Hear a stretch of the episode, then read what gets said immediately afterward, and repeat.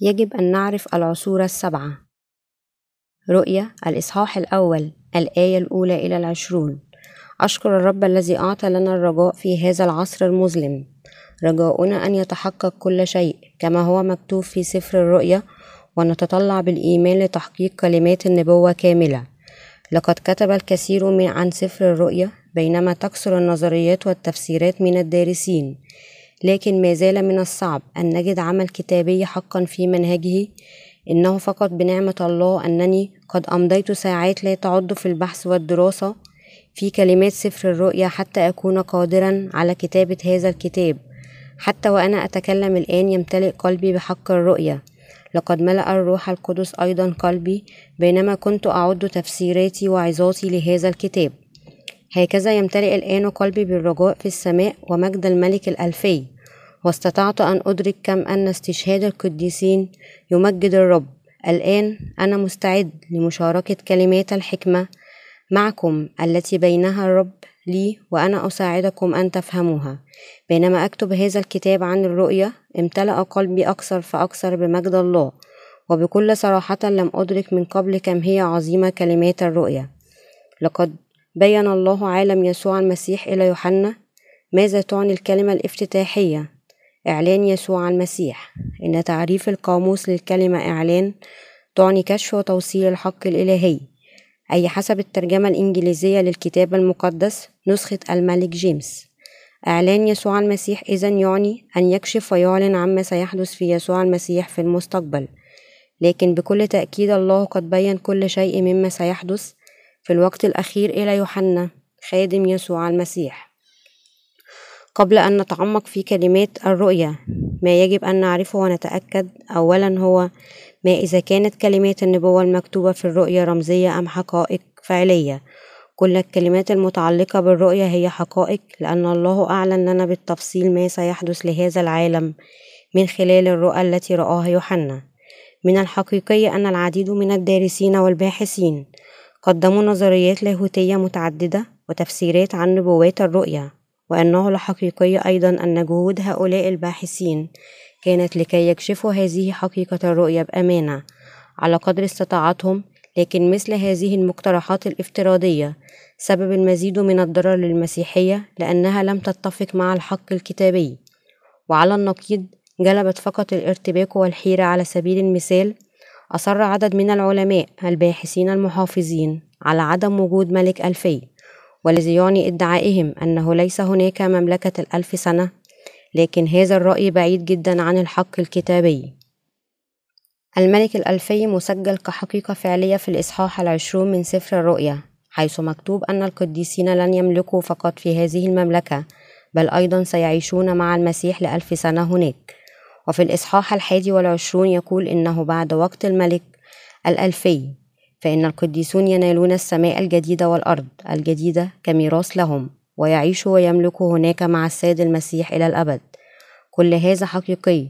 يقول الكتاب المقدس إن كل هذا الحق سيتحقق لا بشكل رمزي في قلوب المؤمنين لكنه يتحقق واقعيا فعليا كجزء من التاريخ. على الرغم من هذا نرى أن هناك رجاء بسيط في مملكة الألف سنة لدي المؤمنين بيسوع اليوم.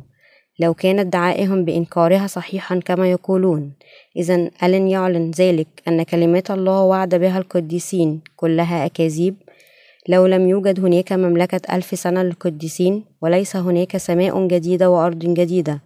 سيصبح أيمان أولئك الذين خلصوا بالإيمان بيسوع كمخلص بدون فائدة.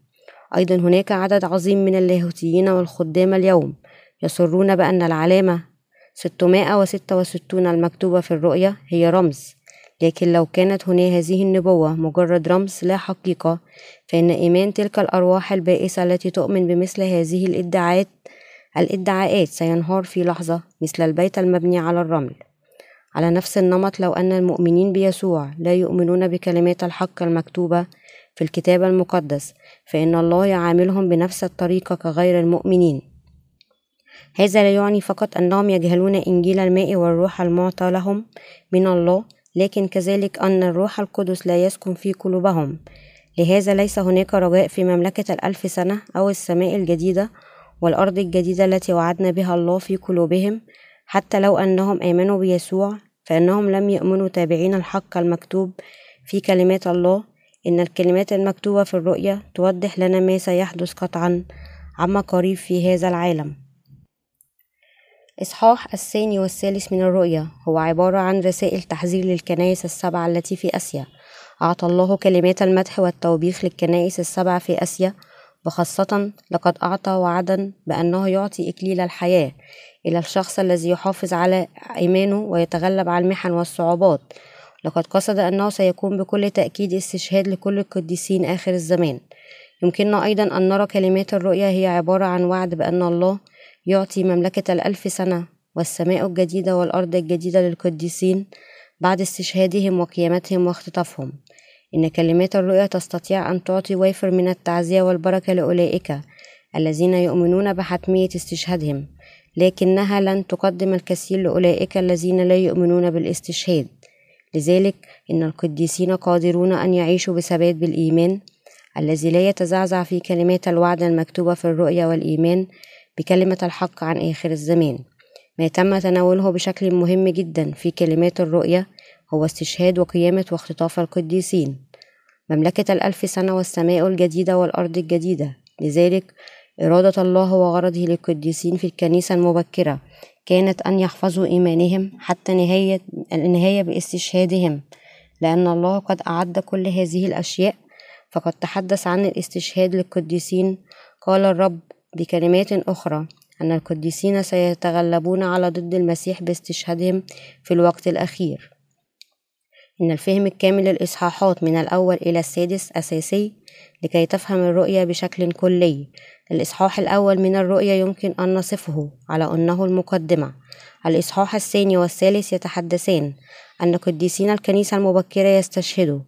الإصحاح الرابع يتحدث عن جلوس يسوع المسيح على عرش الله. الإصحاح الخامس يتحدث عن فتح يسوع المسيح السفر المختوم عن خطة الله الآب وإتمامها. والإصحاح السادس يتحدث عن السبع أزمنة التي وضعها الله للبشرية.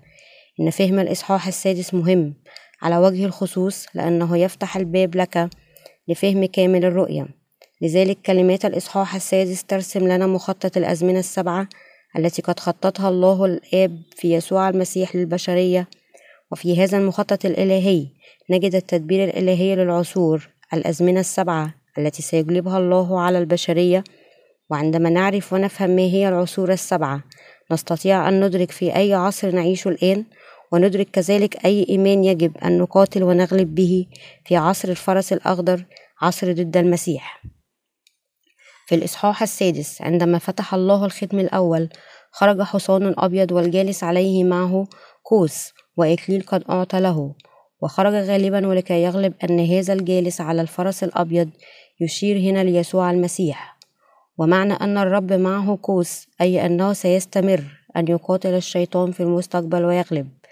أما عصر الفرس الأبيض يشير لعصر انتصار إنجيل الماء والروح الذي قد سمح به على هذه الأرض. وهذا العصر مستمر حتى يوم تحقيق كل إرادة الله. إن الزمن الثاني هو العصر الفرس الأحمر وهو يشير لمجيء زمن الشيطان والتي فيها سيخضع قلوب الشيطان ليشعلوا الحروب. وينزع السلام عن الأرض ويضطهد القديسون. عندما ينتهي عصر الفرس الأحمر ينتهي عصر الفرس الأسود حيث تضطرب المجاعة كلا من أجساد وأرواح الناس. أنت وأنا نعيش حياتنا الآن في عصر مجاعة الجسد والروح. عندما يتبع هذا في المستقبل القريب عصر الفرس الأخضر سيظهر ضد المسيح ومع ظهوره يسقط هذا العالم في كوارث مميتة. إن عصر الفرس الأخضر هو الفترة الزمن الرابع. خلال هذه الفترة يضرب العالم أوبئة الأوباق السبعة حيث تحرق ثلث الأشجار وثلث البحر سيصبح دما وثلث المياه العذبة يصبح دما وثلث الشمس والقمر يضرب ويصبح مظلما.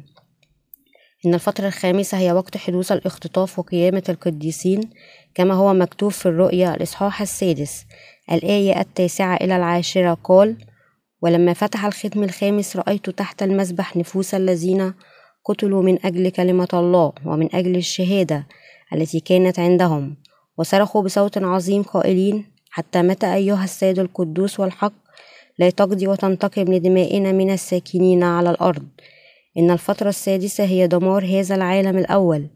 بحسب ما هو مكتوب في الرؤيا السادس الإصحاح السادس الآية الثانية عشر إلى السابعة عشر.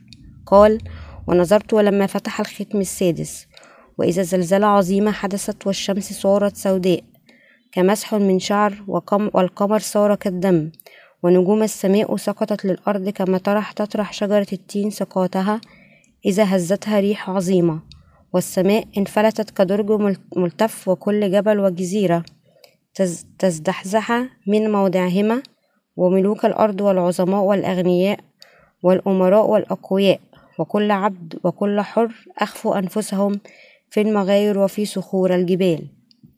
وهم يقولون للجبال والصخور اسكتي علينا وأخفينا عن وجه الجالس على العرش وعن غضب الخروف لأنه قد جاء يوم غضبه العظيم ومن يستطيع الوقوف. ثم ماذا سيحدث خلال الفترة السابعة التي أعدها الله؟ في هذه الفترة الأخيرة سيعطي الله لقديسيه الملك الألفي والسماء الجديدة والأرض الجديدة. في أي عصر نعيش الآن من بين العصور السبعة؟ نعيش الآن في عصر الفرس الأسود بعد ما عبرنا خلال عصر الفرس الأحمر الذي فيها اختبر العالم الجديد من الحروب. إن كل كلمات في الرؤيا لم تكتب بروح سلبية لكن بروح إيجابية للمؤمنين.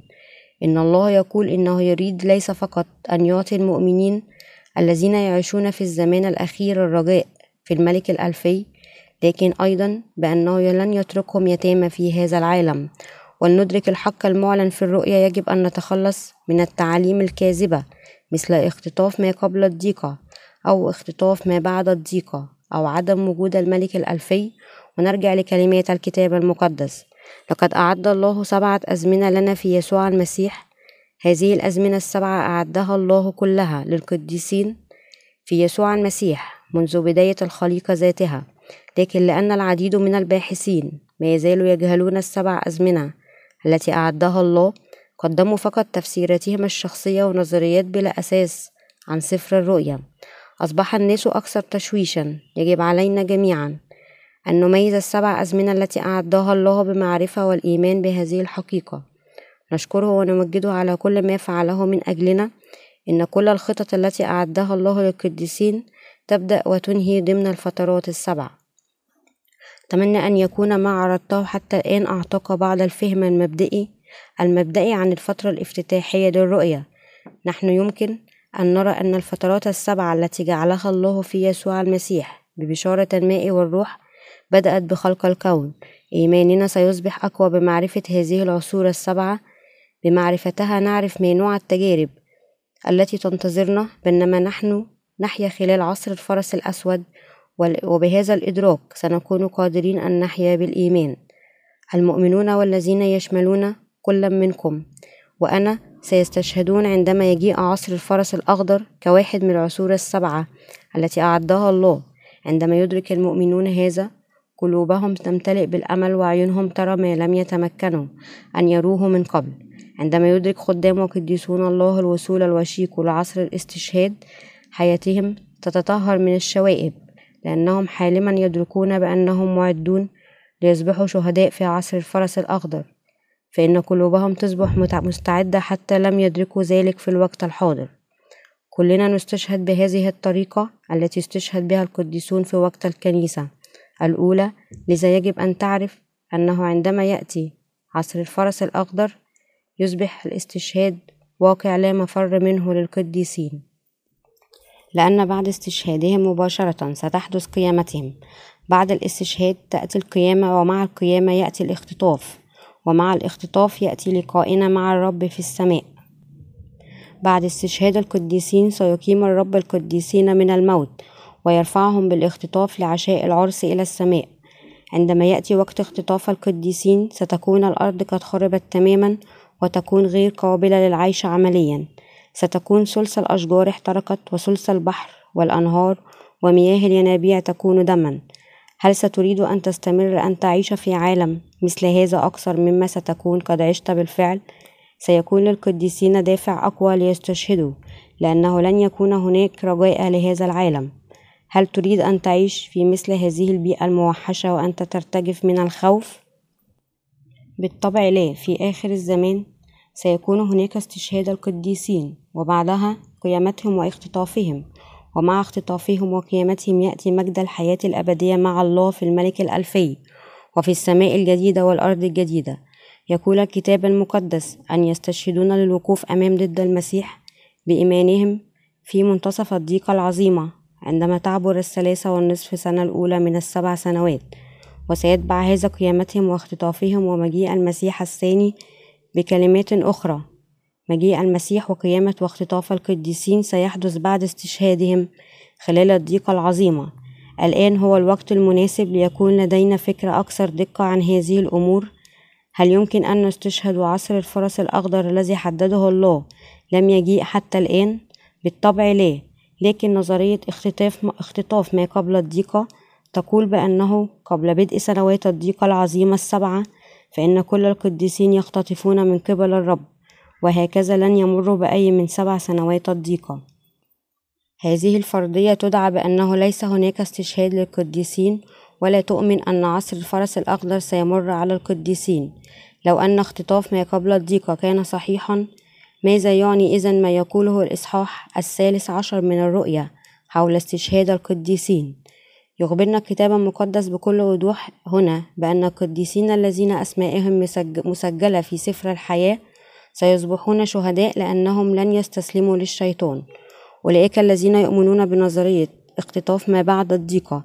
أيضا ينقصهم الفهم الصحيح حول عصر الفرس الأخضر واستشهاد القديسين وقيامتهم والاختطاف. بحسب هذه الفرضية أن القديسون يظلون في هذا العالم حتى تنتهي كل الأوبئة السبعة. السبع أبواق والسبع جامات لكن كلمات الرؤيا تخبرنا بوضوح أن قيامة واختطاف القديسين سيحدث عندما ينفخ الملاك الأخير في البوق. أي قبل أن تصب سبعة جامات غضب الله لهذا فالرؤيا تعطي راحة عظيمة وبركة لأولئك الذين يؤمنون بإنجيل الماء والروح. فرضية عدم وجود الملك الألفي جلبت على الناس فقط إحباطا وتشويشا وهي ليست الحقيقة. مع وعده الله للرب اتباعه أن القديسين سيكافئون بالسلطان أن يحكموا خمس مدن عشر مدن هو ما سيحدث فعليا في الحكم الألفي إذا يجب أن تتذكر أن الأفكار الافتراضية مثل نظريات اختطاف ما قبل الضيقة واختطاف ما بعد الضيقة أو عدم وجود ملك ألفي هي فقط فرضيات بلا أساس تؤدي إلى ارتياب وتشويش المؤمنين إذا لماذا الله أعطانا سفر الرؤيا؟ أعطانا سفر الرؤيا لكي يرينا تدبيره خلال العصور السبعة وأن يعطي أولئك الذين صاروا أتباع يسوع المسيح رجاء السماء الحقيقي. حتى في هذه اللحظة تحدث الأشياء كما خطط لها الله. إن الفترة التي نحن الآن فيها هي عصر الفرس الأسود قريبا. سينتهي عصر الفرس الأسود ويبدأ عصر الفرس الأخضر. ومع وصول زمن الفرس الأخضر يظهر ضد المسيح ومعه يبدأ استشهاد القديسين. هذا العصر هو العصر الذي فيه سيصبح العالم متحدا وموحدا تحت سلطان ضد المسيح وحده. أتباع يسوع يجب أن يستعدوا الآن ويكونوا جاهزين أن يواجهوا بإيمانهم. الوصول الوشيك لعصر الفرس الأخضر.